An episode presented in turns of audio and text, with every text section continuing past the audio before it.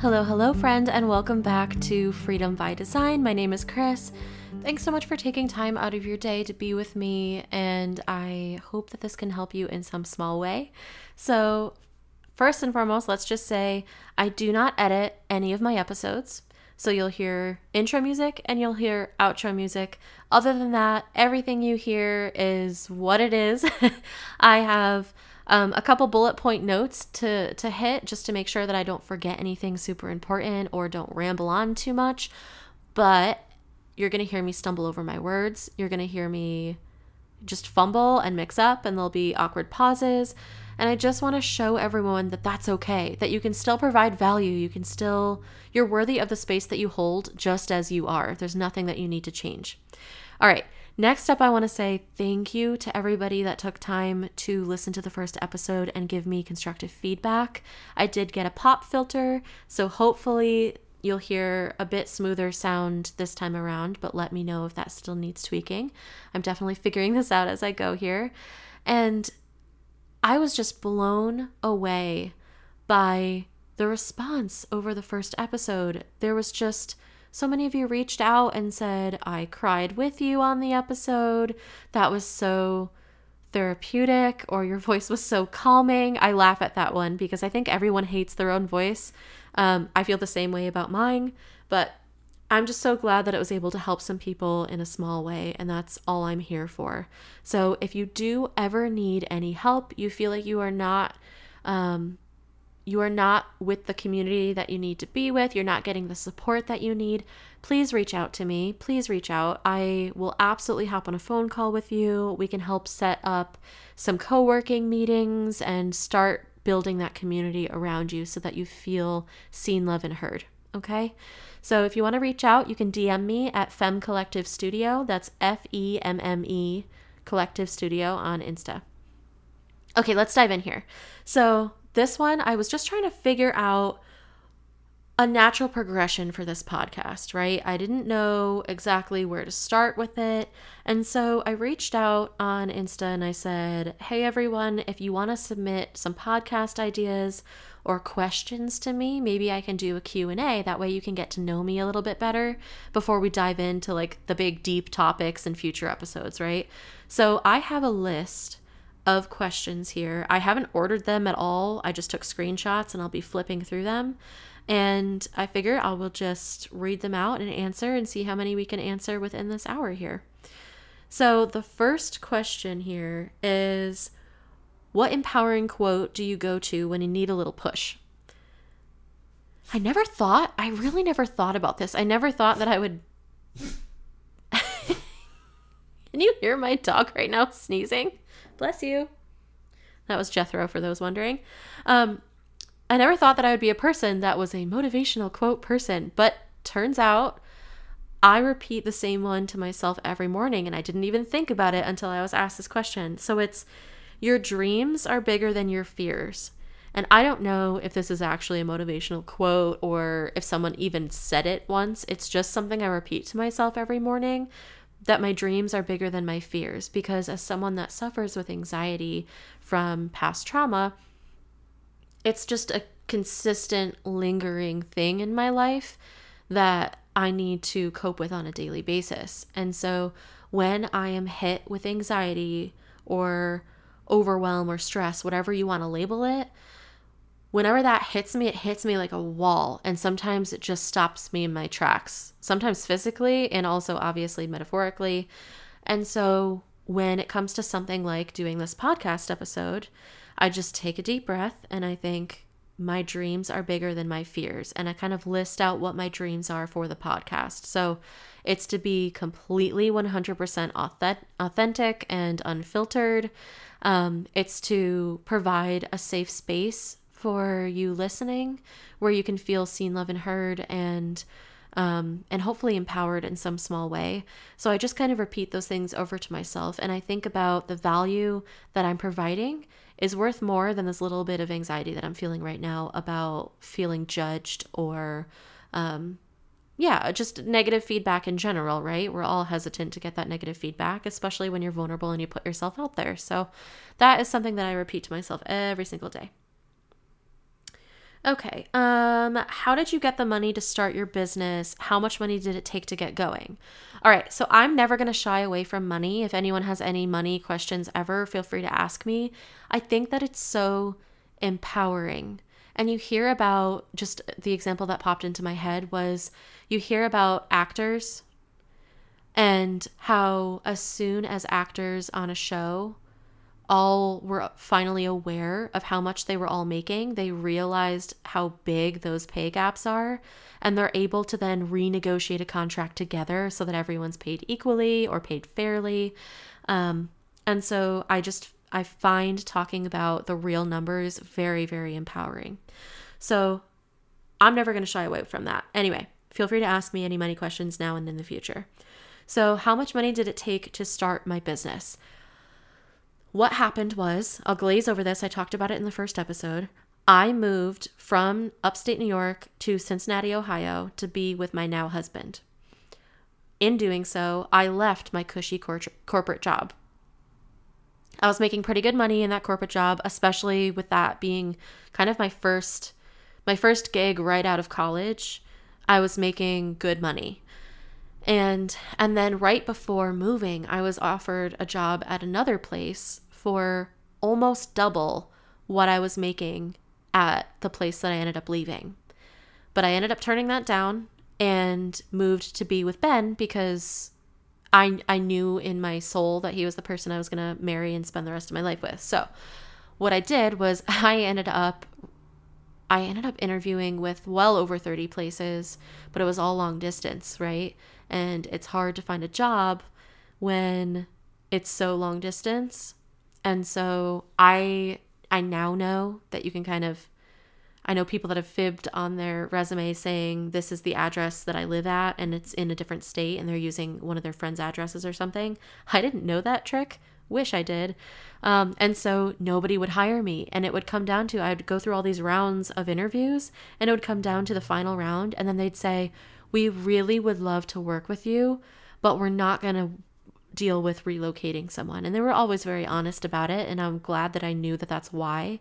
But I ended up moving without a job because it just looked like I would I would I would need to and that I would be able to find a job so much easier once actually having moved to Cincinnati, right? So once I moved here, um, I ended up starting my business. And if you want to hear more about that, feel free to listen to the first episode. So when I started my business, keep in mind I didn't have a job. So all I had in the bank was the money that I had scrimped and saved up and I knew that I needed to start off super small. So, for those of you that don't know or are just finding me through this podcast, I am a business owner. I run a design studio um, where we do custom illustrations. Everything is done in studio. So we do fully custom illustrations, fully custom brands, fully custom um, and built out websites, all of that good stuff. We also do mentorships. So if we think about the needs of that kind of business, it's all digital, right? So I knew that I could take it online and be able to get clients from at the time I didn't know around the world. We we serve women all the way around the world and it's just the biggest honor of my life, but at the time I was thinking, well, hey, at least I know that I can serve people in Ohio, you know, thinking small. Um, and then really quickly, I was able to realize I could serve people around the world. So I just needed a the bare bones basics. I didn't have a computer at the time. I knew that in order to obviously design websites, I needed a computer. So I bought a laptop and I bought the programs that I needed for the laptop. And that was my whole business. That was everything. So I bought, just to be very specific here, um, I personally bought a MacBook Pro. I feel like I can feel the eye rolls now. I know that that's very expensive. It was not the latest and greatest version. I got a used version, um, but it was still very, very nice. And there are many computers that you can get that are much cheaper. So do your research. The reason I got the MacBook Pro is because I also had an iPhone. Um, and what I do, this is just how I am as a person, I'll basically use it until it dies. so I only recently, Ben and I, only two months ago, ended up trading in our phones. And the lady, we walked in and the lady goes, wait, wait, wait, wait, wait, and called someone else and goes, man, we haven't seen one of these in a minute. it's because it's 2021 and I had an iPhone 6, um, which is no dig to anyone that has that. I just knew I, I buy the the latest and greatest that I can afford at the time, and then I use it till it dies. So that's what I wanted to do with my laptop. Um, so it was a couple thousand dollars, which is crazy. It's they're so expensive. Let's round up and say three between three and four thousand because I ended up adding extra space on it. It's got a really good graphics situation. So it was quite expensive. And I just want to be very real about that and the money that I actually spent. Um, but you do not need to buy a three to four thousand dollar computer in order to start a business at all. So please don't think that. I just want to be honest with what I spent. Um, and then the only other expense that I made for the first like almost two years of business was um, was my the programs that I use. So I just use the Adobe Creative Cloud because I need Illustrator, Lightroom, Photoshop, um, InDesign. Do I use any others? Um, DC, all the all the Adobe programs. I use many many of them. Um, but at the time, I only really needed to use Illustrator and maybe Photoshop. So you can get by with much less, is what I'm saying. So that is it. So I would say all in after I purchased an LLC, um, license and all of that to make it legal. I did that right off the bat because I knew that this was going to be my full time gig and I wanted to make sure I was doing it very legally appropriately. I um I just I paid LegalZoom. Not a shout out, not sponsored. I'm just letting you know what I bought. Um so I went through LegalZoom and got their package for an LLC. So all in, all in, I spent a little bit less than five grand. And that was for, you guys, that was for the latest and greatest programs. That was for the latest and greatest laptop. Um, and I didn't need any more than that. And I knew that that would be my entire business, right? So that's why I was willing to spend that much. Um, but again, I want to stress that you can start with much less. Something else I want to stress is how do I phrase this? You can have a six figure business and only still have a laptop. That's just something I, I heard this in conversation the other day, um, and I wanted to kind of address it. I still, every design that I ever do is done on my little laptop. I don't have a desktop, I don't have monitors. I feel like I can hear the designers around me gasping.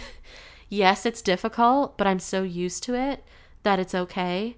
And up until this point, now that I'm almost three years in business, um, up until this point, it just hasn't been a priority to spend more money to get monitors or something because I've decided to invest more money into my team and that sort of thing.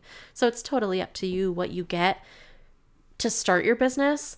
Um, but I just want to let you know that you can start with the bare minimum and get by and start making income, right? I didn't have any other programs. I didn't spend any other money on um, like now we have a Dubsado subscription for our client management system, all of that good stuff, um, and our monthly expenses for various platforms that we pay for.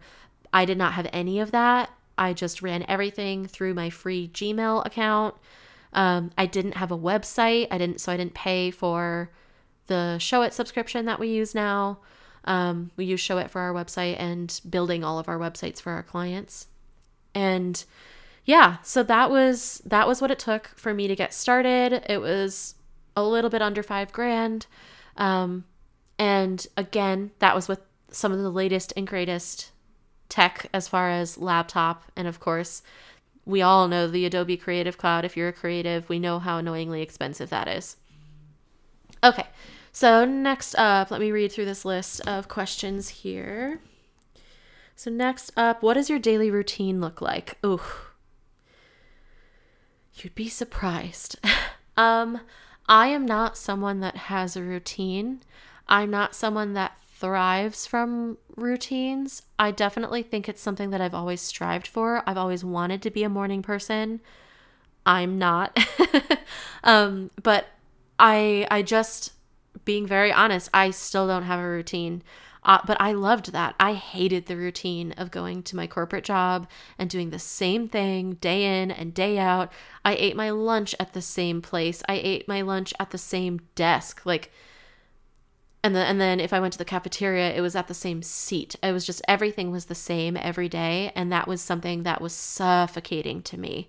So some people, I've got girlfriends that wake up at 4:30 in the morning, not joking, 4:30 in the morning, they go on a run, they go they take a shower, they meditate, they do all these things and I think that that's incredible. I'm not there yet and I'm 29 years old. I just turned 29. so, if you don't have a routine, that is not the thing that's going to change you as a person. It's it's truly not necessary to be successful, but I do think and it is something that I'm striving for. I do think it can help, right? So what I'm doing right now is let me give an uh, I just want to give like a very clear transparent view of what my routine was like when I first started. My routine was I would wake up in the morning when Ben went to work around like 6ish. I would work all day. Then we would cook dinner when he got home. We would eat dinner, clean up dinner, sit in front of the TV, and then I would continue to work on my laptop. And I was working about 80 hours. I have it logged um, somewhere and it's just crazy. But I was working at least at least 70 hours a week. Most weeks I topped out at around 85. So that's like that's of course working through weekends and then once Ben would go to bed, I would work all night too. I am not saying this to empower anybody to work that way. That is just what I did to get my business off of the ground because I had that fire of I have no other source of income I moved here without a job. I need to get this up and running right off the bat. And of course, when we first start out, we're investing so much time in the pointless crap that doesn't make you any money whatsoever. Can we just talk about that? Like, posting every day on Instagram is not necessary to make money. that is not something that you need to be spending a lot of time on. Um, of course, I'm I'm of course aware that you need to show up consistently. I get that. But there are so many. All of my mentors that I pay for mentorship from now, they don't post on Instagram hardly ever. Like it, they they just built up enough of a feed to look professional and and to build no like trust with their audience and they've got a killer website and they just don't stress out about posting every single day um, and so you'll see even on the Femme Collective Studio Instagram. We don't typically post every day. We still show up consistently. We're still providing value, but there's just there's so many little things like having a perfectly curated feed or um or just perfectly designed PDFs to give to your clients. Those are all the cherries on top, you guys, okay? So there are things that you can strive for. There are so many things that um, that are nice to haves. And so I would just recommend focusing on what is nice to have and what is going to make you income right away. What is directly making you income, okay? So let's just be aware of that. But anyway, my routine was working around the clock for the longest time. Um, because I was spending so much time not prioritizing my time. So, if there's anything I would recommend, I would say even over a routine would be more of just prioritizing your time, prioritizing the things that are making you money, opposed to just the pretty things. And of course, I'm the most guilty of this because I'm a designer. So, I want everything to look absolutely beautiful. um, I'll be the first to admit that. But it's just focus on what's most important, focus on what's actually making sales, focus on creating that engagement with people, having those real conversations, building that know, like, and trust. And then you can move forward with the nice to haves when you've got enough time to do so, or when you have a staff that you can outsource something to, right? Um, so what my my day looks like now, just kind of a day in the life here, is I am trying to get a morning routine down because I personally feel better when I have had time to myself to breathe in the morning. I like a very slow morning. So I found if I'm waking up at eight or nine, I can't really have a slow morning because my workday begins at eight or nine, right? So Ben actually wakes up at 5:30 and I did that for 2 weeks in a row and I started feeling really good and then I ended up just real talk I ended up having um, to cover for some team members and that just kind of doubled my workload and so the last 2 weeks or so I've been kind of working extra hours to cover everything and that happens that's totally normal nothing I feel guilty about by any stretch um, but now I'm trying to get back into that that morning routine and I really do like it. I I really do like it. It helps me kind of stay grounded. So I'm going to keep keep going that route. So my ideal morning if we want to let's fantasize about our ideal mornings real quick. So my ideal morning is getting up around 6. 5:30 makes me yeah, I don't know. It just makes me want to cry. If I say five, it makes me want to cry. so we'll say six. We'll say a casual six. If I wake up at six, then I can get up, have some coffee with Ben. We watch, um, he likes to watch the news. I don't like to watch the news in the morning because I am very, I'm an empath. I take on everyone else's emotions. So I don't like any negativity and we all know you as soon as you turn the news on it's just negative negative negative negative. There's never anything positive on there. So i prefer to spend my morning doing some stretching and some listening to a good podcast. So um, if anyone has recommendations let me know. And then i make breakfast. I would love to start working out in the morning but that also makes me want to curl in a ball and go back to sleep. The thought of that. So we'll see. I prefer working out like midday. Um, I actually got a treadmill recently. I'm very excited about it. So it's a treadmill where you can set your laptop on top and it will just get me kind of moving my legs during the day. And then, of course, I can take the laptop off and run on it, um, which I plan to do too. But I just loved the idea of being able to kind of get up and walk, especially with COVID right now. So many cafes. Um, are either shut down or have strange hours or very understandably, I don't have any problem with this at all, but they require the masks, right? And I wear glasses. So my mask fogs up, and I found going to a cafe and sitting there for the whole day with foggy glasses and a mask on and just getting really hot just was not something that sounded fun to me. And I also found in our area that a lot of coffee shops don't really want you to like come in and stay there. So they've taken away their seating. They just want you to come in, get your coffee, and leave. Um, of course, I understand that given everything that's going on. So, anyway, my point being that I'm sitting so much more than I used to.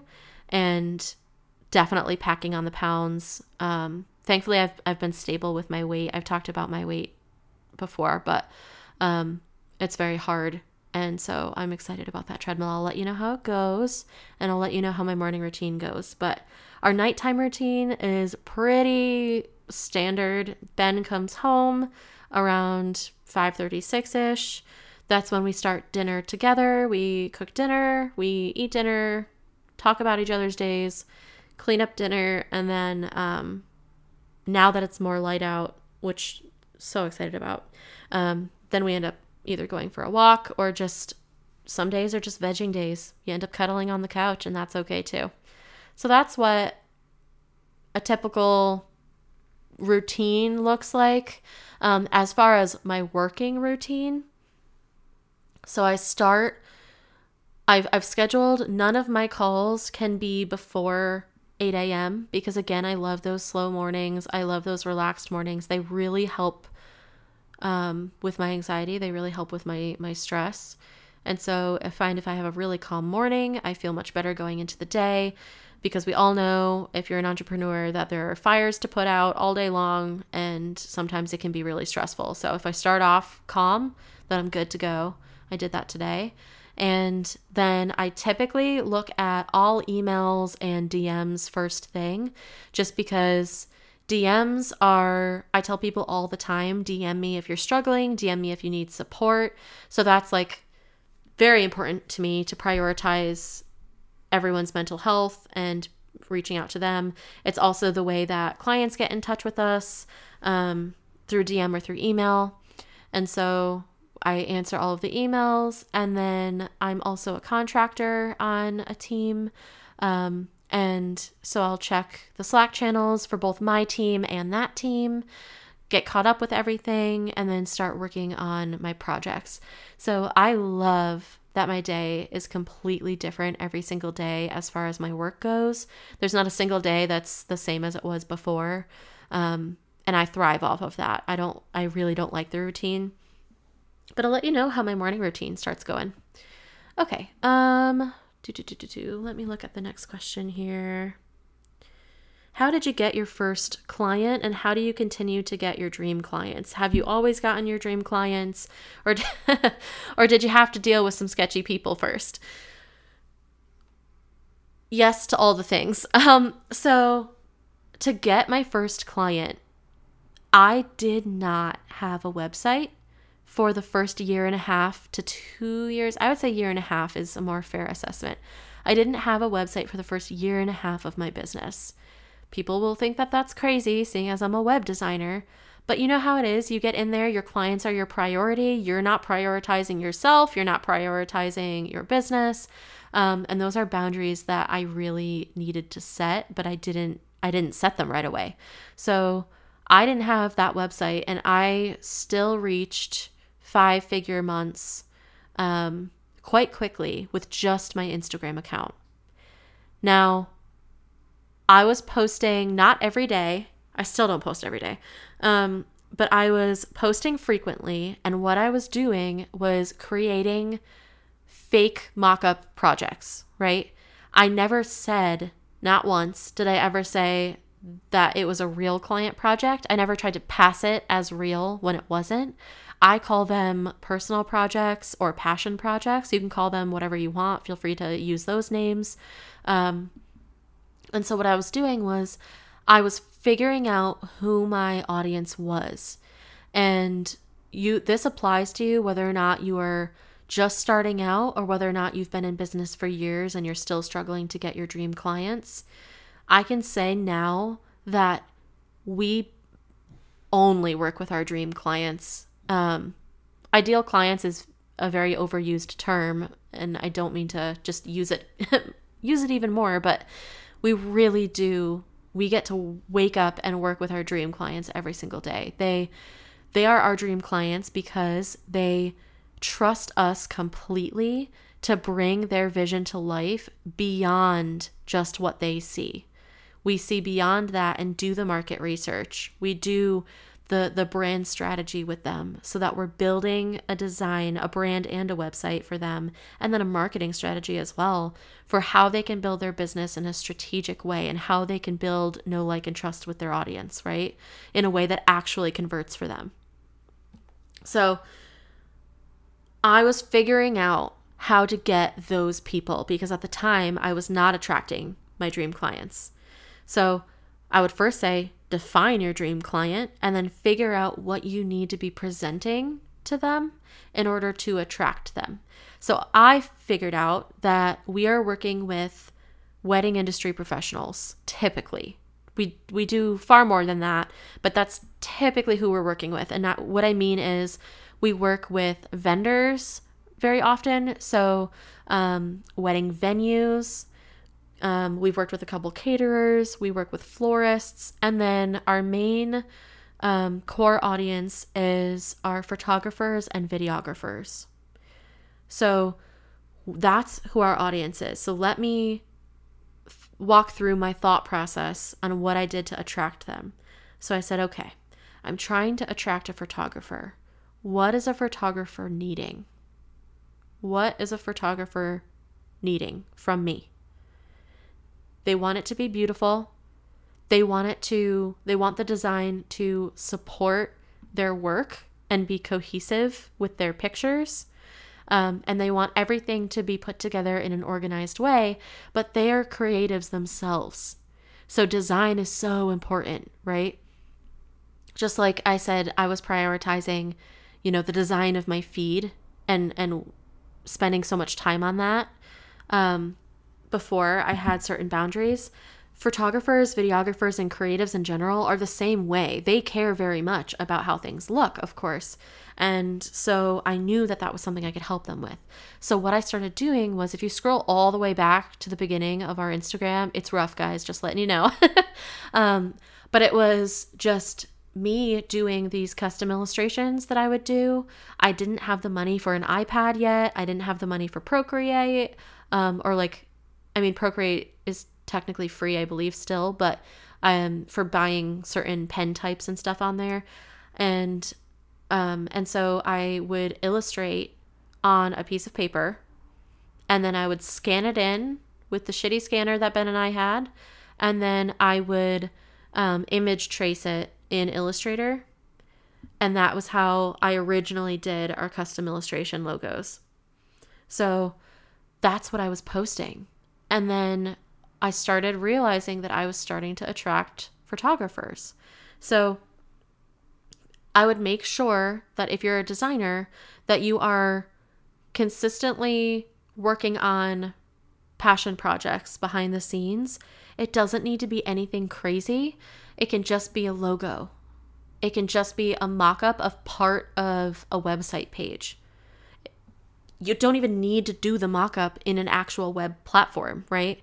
Um, and so that is what I still do to this day whenever we are trying to target a specific audience. So I'll give you a really good example. I wanted so badly to work with a skincare brand.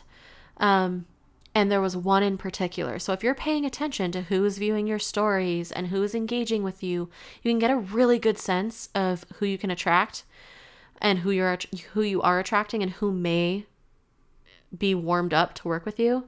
So I saw this skincare brand was consistently following my stories. And so I ended up doing that night. I spent maybe 45 minutes. I used a sketch that I had just had in my journal. I scanned it in. It was of a butterfly. Um, and I designed a little, very simple mock up. Um, it was a free mock up I found online. And I popped the little logos I created in there, it took me no longer than an hour and a half when all was said and done. And I ended up booking that client.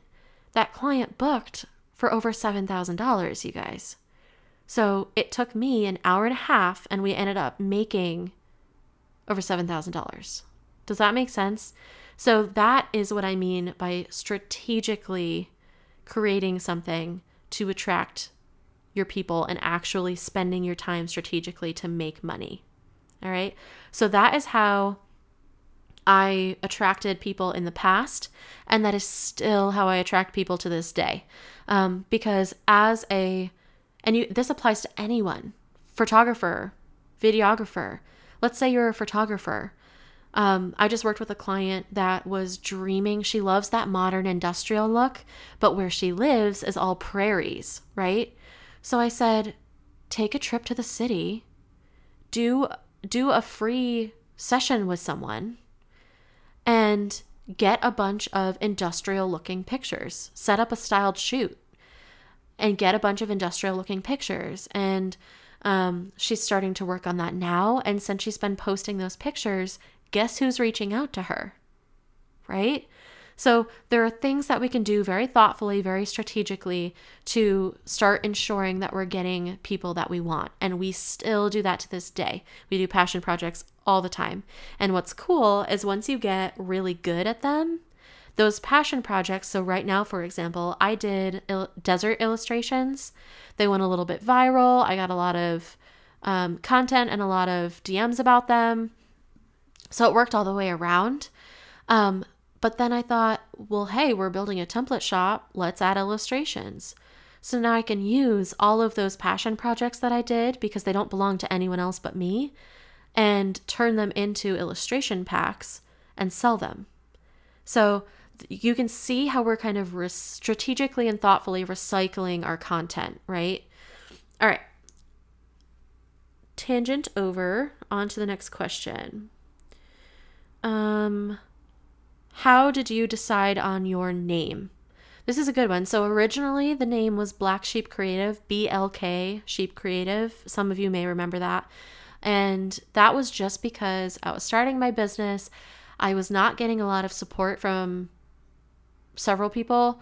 Um, ben was not one of them. He's the most supportive person I've ever met in my life and my rock. But I was just always feeling like this is going to sound dramatic like the outcast, just like I didn't fit in. And I was called the black sheep several times. Um, just never quite fitting in. I was definitely the girl that kind of hopped from table to table in the lunchroom. I talked to whoever was kind. I wasn't focused on who was in what clique.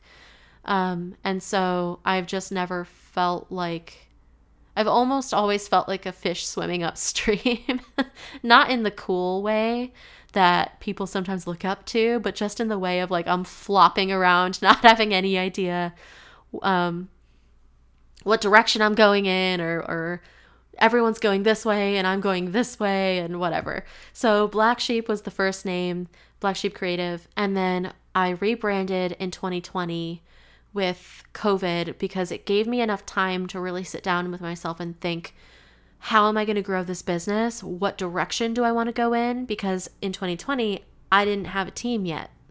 My team is very recent, and I'll I'll dive into that in another episode. But um, so I was thinking, what do I want to build? What's my vision for this? And it's the same as it's always been. It's creating this community to empower women around the world to build the businesses of their dreams and therefore create the life that they've always wanted, right? So, femme meaning women or woman, depending on the context. Collective meaning a group or a community. And studio because um, of two reasons. The first reason I thought of it was because I wanted them to understand that it was a studio space. Studio kind of implies that it's a design studio or at least a creative studio, that it's a services, that we offer services. Um, and secondly, because it was available. it was available on Instagram, it was available on Pinterest, it was available um, as a URL. So make sure you're checking all your places. Um, there are a couple websites that if you just Google it, they'll actually show you. If you type in the name, like Femme Collective Studio, they showed me that it was available on all of those platforms. Um, and that's a really easy way to pick a name as well. So I think a lot of people put a lot of pressure onto the name, but think about some of the names of really famous companies and how crazy ridiculous they must have sounded when they first started. Do you know what I mean? So your name, just pick something personal so it grows well with you. Pick something that means something. You can always rebrand. It's not a big deal. Don't don't stress about it. Okay. Um next up What do you wish you knew before you started your business? This is a great one. I wish I knew how to better set boundaries for myself, for my mental health, for my clients, for Ben, for my loved ones, and everyone around. Like, there are so many different tiers of boundaries, and I sincerely wish that I was able to prioritize setting up those boundaries beforehand. I really, really wish I was better at that. Um, but you live and you learn, and that's okay. But boundaries like now, I fully believe that you do absolutely need to hustle and grind to get your business off the ground. That's just necessary. And there's a lot of talk right now about canceling um, hustle culture and grinding, and that that's not healthy for your mental health and all of that. I'm the first person to tell you I fully agree that you need to set boundaries, but I'm also absolutely advocating that the reality of starting a business means hard work. And the reality is, when I work long hours, I love it. I love what I do so much. It's fun to me. So, if I have to work late to get a new template out, which I'm working on right now, it's like I feel like I'm just doodling in a sketchbook. Do you know what I mean? It's it's how I unwind as well. So, it's to me my capacity to work longer hours may not be yours right? You may look at what I'm doing and say, that's way too much. She's being unhealthy. But try not to make those assumptions about people. Try to just do what's best for you. Um, so I wish that I had set boundaries on my client work, on, you know, not responding back to clients at 10 at night because they've got lives of their own. They're they're not going to read that at 10 at night wait to respond back to them till the morning, that kind of thing. Um, so yeah, I do I do wish that boundaries were a priority. Um, that I had blocked out time to do things like this podcast. I would have started this years ago. Um, and and my physical health as well. Getting up every hour and walking around and just getting my blood moving because now this is a very much a desk job at this time. Um, so yeah, boundaries, boundaries, boundaries is my number one thing that I wish very dearly that I had had at first. Um, let's see, let's see. How many dogs do you have and what are their names? This is probably because I post them all the time. They're actually under my desk right now, peacefully sleeping. Um, so we have Jethro, who I call Poops. It's a long story. I went away once. I came back after I adopted him. My brother started calling him Poops, and it's stuck ever since. so, um, Jethro is about eight years old. He's a rescue from abuse, um, and he is like the light of my life. He saved my life. Maybe I'll talk about this in another time. Um, but we were in a very severe dog attack and it was incredibly traumatic. This was a couple years ago. Uh, very, very rough for me to cope with. I still deal with um, some PTSD from it, actually. But anyway, he is a Dachshund Corgi mix. So you can picture how small he was. And he fought that dog off. Oh, I don't want to cry. Not that I think crying is bad, but I just, I, I don't even want to think about it right now. But I'll talk about it in a different episode. Um, but anyway, little dude saved my life. He's the best thing on the planet. I love him so much. Um, and then Raina is our newest one. She is also a rescue from abuse, and um, she is a well, my parents gave us the DNA test for dogs, which we never would have purchased on our own, but we ended up doing that. And um, and they they gave that to us for Christmas. We did the test and it came back and it said that she was part mastiff. So we got her when she was really little. She wasn't fully a year yet. And you guys, I had a heart attack. I called Ben. I was like, "Oh my god, what's happening?" So, it said that she was mastiff and pitty and all of these things. I love big dogs. Love them. Love pitties. Love have always wanted a pity actually. That'll probably be our next edition. Um, but anyway so we were in a small apartment at the time and it tells you the the weight range that they think that she could be and the max was 160 pounds. 160 pounds. I was i was like so we're gonna need a separate queen bed. Apparently we're gonna need an additional couch and a lot of extra space.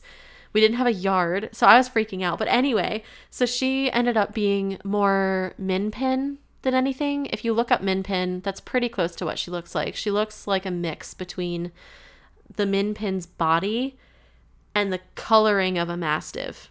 She's a little weirdo. We love her. She's got stilts for legs, but she's she's adorable. They're both sleeping very peacefully. Okay, uh, next up, Um, what are your goals for the year? Oh, this is a good one. I love goals. Um, so my goals for the year were to start a podcast. Ta-da! Check. Um, uh, so I guess I would change that to being consistent. So for now, I'm going to be posting a pod every single Wednesday, just because I feel like Wednesdays, it's hump day. I was always so drained on Wednesdays at my corporate job, just trying to get through the week.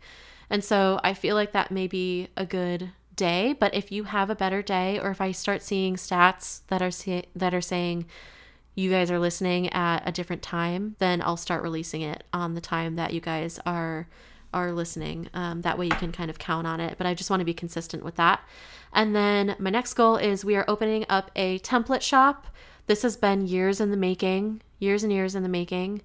Um, and we are opening up a template shop where we will be providing Showit web templates, custom illustrations, um, and we're gearing it to two different audiences, which is really exciting. So it'll be a fully custom experience, and you'll be able to kind of mix and match things, almost like I've always been a make your own sundae kind of girl. So that's what I wanted to provide for you guys. So one of them we we have two audiences now. It's the designers that follow us and we mentor and then it's the wedding industry pros. So that's the same thing that we're going to do just to be consistent throughout. So we'll have templates for photographers and then we'll have templates that are geared towards creatives. So if you're in the graphic design business, um, and don't get me wrong, graphic design is definitely different than branding. Graphic design is designing you know, a PDF of something or something like that. And branding is creating a whole strategy and brand around a business. But regardless, if you have a creative studio of some kind, um, we will be doing templates for designers, we'll be doing templates for um, photographers, videographers, all that good stuff. Very excited. We'll also have PDF templates as well. So you can kind of just pick and choose what you want and build your own little bundle and then everything in your your business can be cohesive across the board um, which is just such a sigh of relief and i know what that feeling is so that's what we're working on. Those are my two big big goals for the year. Um, oh we're also saving for team retreat. Super excited about it. Um, i'm not going to say where we're going on team retreat yet. We're going to push it off to 2022 because of covid I've got a global team. Um, and so doing the whole traveling to different countries thing right now is just tough. So that's that's what we've got up our sleeve and I cannot wait to share where we're going because it's outside of the US and my goal is every single team retreat that we do once a year is going to be in a different country. That's my goal. Because I'm I don't know if you know this about me, but I am very travel minded. Traveling is why Ben and I have put off a family. Um, and of course, then COVID hit, but we are hoping that travel will open up and you will hear much more about it in the future. All right, what else? What else? Um, do you have anxiety on client calls and how do you cope? This is a great question. Thank you for being open about asking. Um, and so, Yes, absolutely. I had very severe anxiety on client calls in the beginning when I when I was first starting out. Let me tell you, it absolutely does get easier, I promise. Um, and now hopping onto a client call, I just remind myself I'm the expert here. They're also just as nervous as you are, you guys. Services are not cheap, regardless of what you're charging. You know, someone is about to invest sometimes several thousand dollars, upwards of 10, 15,000. People are investing a lot of money in you, even if it's $500. How often do you just drop $500, right? You think about that purchase. So they are nervous and they're showing up to that call not knowing who you are really, um, not knowing much about your process. I mean, reality is we have our pricing on our website. We have our services are on our website. And nine times out of 10, people haven't taken the time because they just want to sit down with you and hear what you have to say. So just keep in mind that they're they're nervous as well. Let me give you some pro tips and I can dive into this on a deeper episode if you'd like. So what I did when I first started out was I wrote down a list of questions in order that I thought would be really good to like a really good progression through the conversation and um, help set some boundaries right off the bat and just kind of walk them through the process in a way that doesn't feel overwhelming. Right. So I wrote down that checklist of questions and I was still so nervous to show up on the call. Right. What if I fumble over my words? What if they see me looking down at the paper? What if it doesn't seem professional? So then I took a step back and I realized they are nervous too it's awkward, right? It's awkward to you're hopping on a call with someone you haven't met. It's almost like a blind date, right? Excuse me, I'm hiccuping now. Huh, we're not editing it out. It's it's gonna be in there. Um, and so anyway, that threw me completely off. Um, so what I did was I ended up emailing them that list beforehand.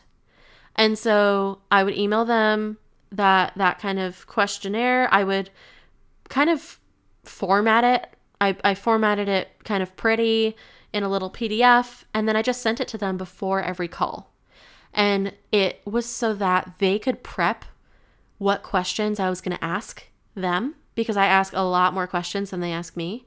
And then they could feel more comfortable hopping on the call. So then they could even be reading down the list if they're too afraid to make eye contact and just very comfortably walk through that whole conversation, right? And I found not one person ever questioned me on it. Not one person said it was unprofessional. Every single time I heard anything about it was just thank you so much. Because you don't think about the last interview you went on. You show up, you have no idea what they're going to ask you. You're terrified.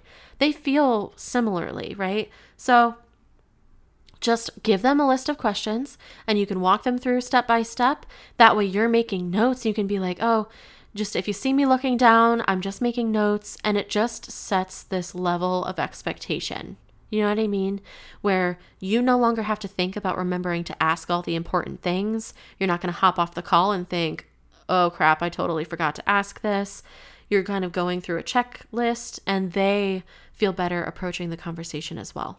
So that would be my number one thing to do on sales calls. And then the other thing that I would do is we send out in that email um, after they have booked their call, we send out an email to this day that says, um, Thank you so much for reaching out. We're so excited to talk to you. Let me give you a rundown of what to expect on the call. So, first and foremost, here at Femme Collective Studio, we do not believe in intimidating business meetings. Um, we, you know, so it's something along the, I can't remember it, I'm just phrasing it from my head here, but something along the lines of like, we take your business seriously, but we don't take ourselves too seriously. So feel free to show up in PJs, a top knot, bring your favorite snack, that kind of thing. So it comes across as very professional, but still really laid back. So I get client calls all the time where a mama is nursing her baby.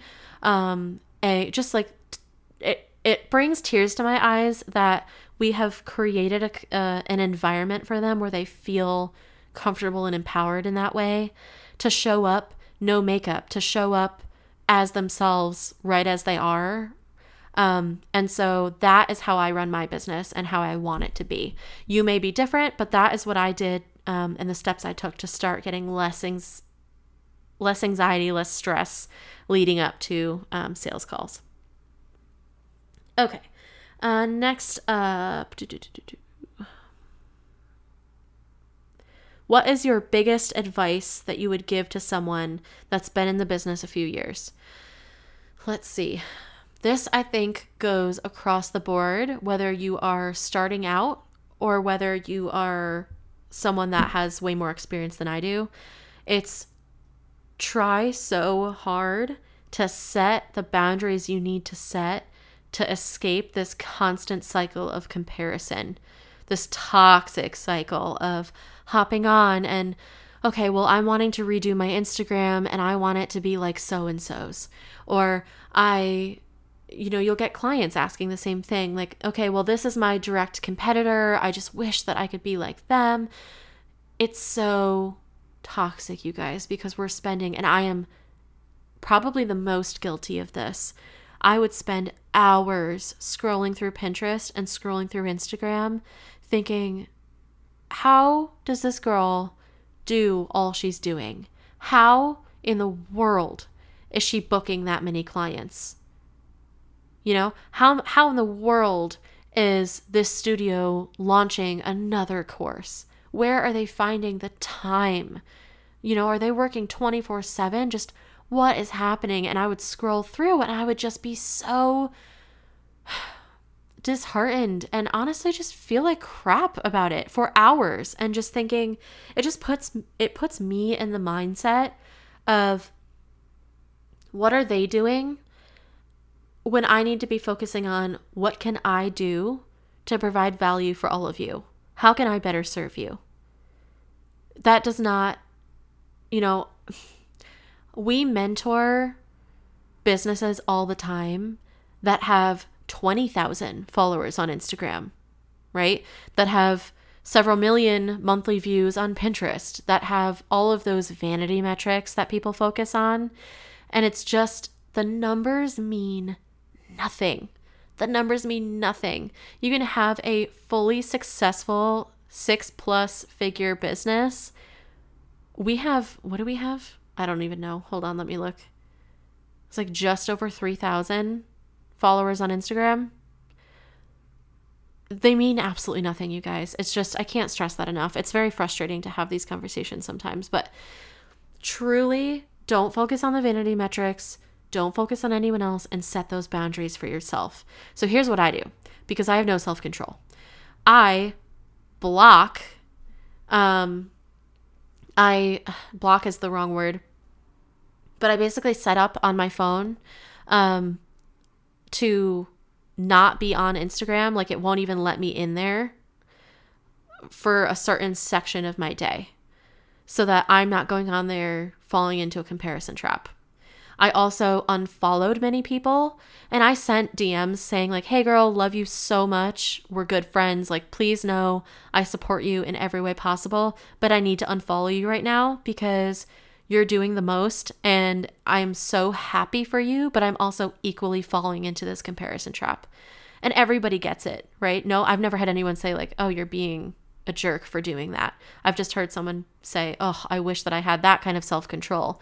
And it's me saying, "I don't. I don't have that self-control, which is why I need to put boundaries in place to make that happen."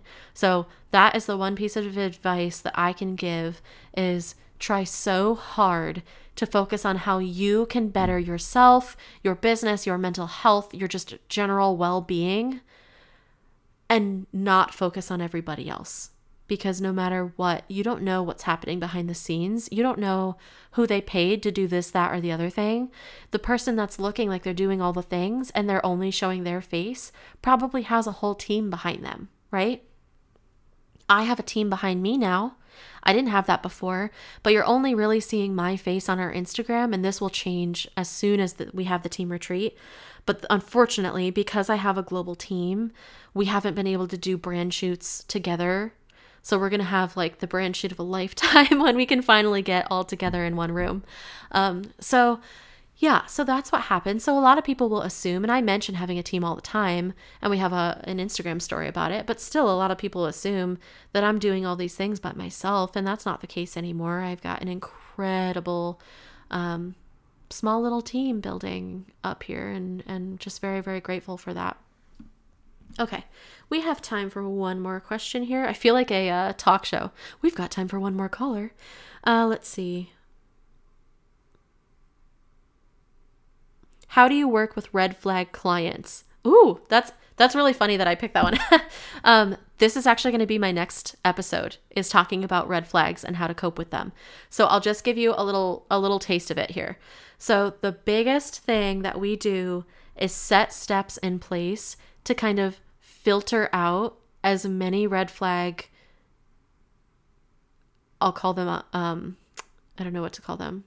I don't want to say red flag clients because that sounds really harsh, but as many red flags as possible, we try to filter out. So what do those red flags look like for us? It's um, saying things like, "Can you? Uh, I like this logo. Can you do something that looks exactly like it?" Or, "Hey, I have a really tight budget, but can you have this done in a week? Or um, do you give discounts? Um, can we do a free trade for exposure? Um, or I love that this is classic. I know someone that'll do it for half of what you're doing it for. So can you bring your price down? That's happened several times uh, recently, actually. Um, and then just anyone that's ghosting us or uh, multiple times has rescheduled a call and continues not to prioritize or respect my team's time. Um, that kind of thing. So those are those are just a few of the red flags that we look for and we set things in place and I'll dive deep into this next episode.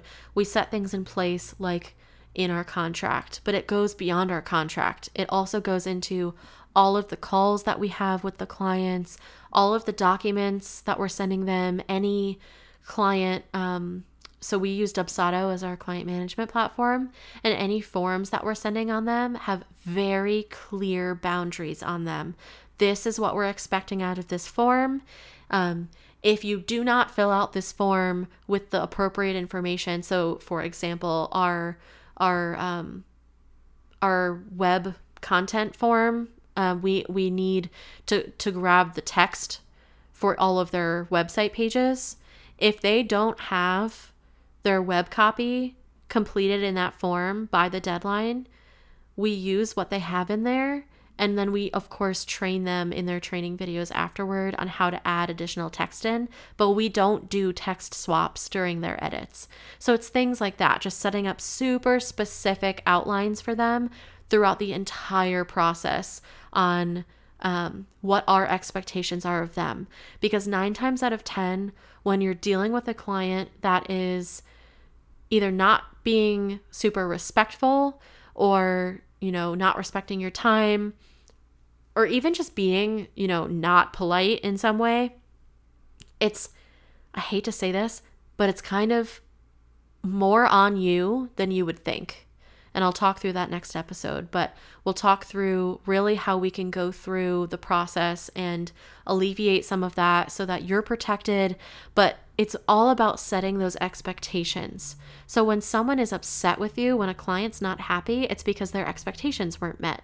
So what we can do on our end is try to alleviate any you know wish-washiness, I'll call it, of what those expectations are and we say this is what we're delivering and this is what we expect from you and then having those clauses in your contract as well. We joke we joke all the time. We my team but also just fellow creatives joke all the time about you can tell how clients have burned you in the past based off of someone's contract.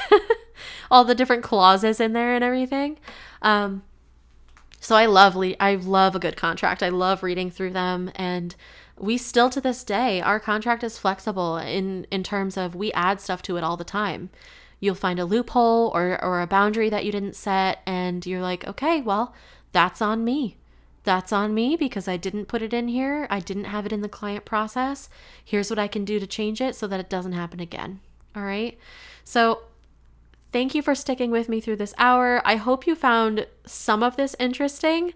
Um, I don't know if I'll do another one of these. It depends on the reaction I get. I figured this would be a cute little way to kind of get to know me a little bit better, get to know. I- am basically feeling out some ideas for future podcast episodes. Um, I think everyone thinks their own life is a little bit boring. So for me, I don't know if this episode is going to be too interesting, but please, please let me know. Um, and then just to sign off, I would like to start doing a little gratitude section at the end here. So I just want to state three things that I'm grateful for right now. And maybe you could sit in your car or at your desk or wherever you're at right now and just think about three things that you're grateful for. Because I find that just helps reposition my brain to, okay, if I'm having a tough day, I'm going to focus on these things.